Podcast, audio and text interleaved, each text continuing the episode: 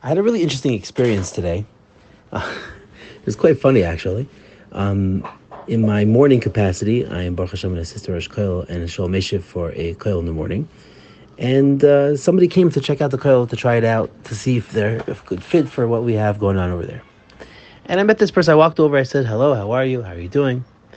And he said, "Well, Hashem, doing well. If you so choose to come to Koil, we're so happy." To, you know, the whole thing, just you know, trying to welcome him, make it exciting for him to come.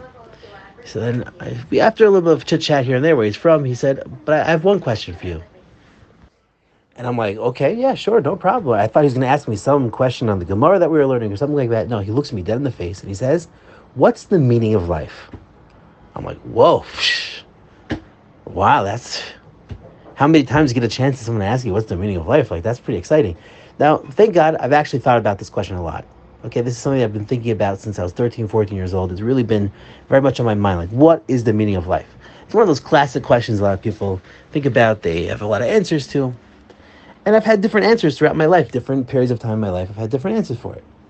But I really thought about it, and I said like this I said, I think that the meaning of life, in a sense, changes depending on where you are.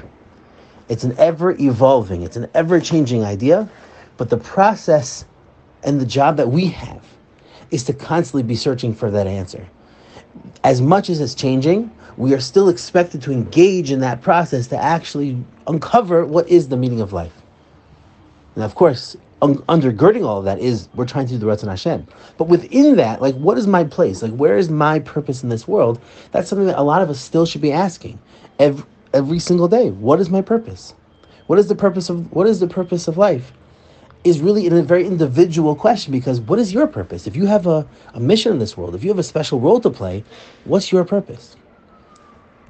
If you go through the great philosophers, the great, the great thinkers of our generations, Aristotle specifically, Plato, they discuss this idea of this this concept of what we in English call good.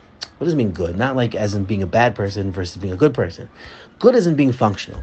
We discussed an idea that what's a good cup? A cup is a cup where it serves its purpose. It doesn't have any holes in it. It doesn't have any, any sharp ridges. And if I pick it up, it doesn't cut my lips, doesn't cut my hand. A good cup is that which fulfills its particular function. This, in the similar vein, a person needs to ask themselves, what is a good person? I want to be a good person. It implies that we need to be able to uncover our purpose and we, that we are fulfilling our purpose. If we're not fulfilling our purpose, then are you a good person? Good people are very often saying, no, good people just means you don't hurt you don't hurt anyone else's feelings, that you don't do anything mean. That's not good. That means you're just not bad. Good means you're fulfilling a particular purpose in this world. That you actually have found your mission and you are now fulfilling it. On a higher level, a Jew, when his purpose, what is the meaning of life? A Jew should find their purpose, their meaning. To be a good Jew means to uncover and to uncover that that job that you are expected of, and then now to go set go set go set ahead in life and actually go out and do it. That's what it means to be a good Jew. So Mitzvah Hashem, I give everyone a bracha that we should all find that opportunity to be a good Jew.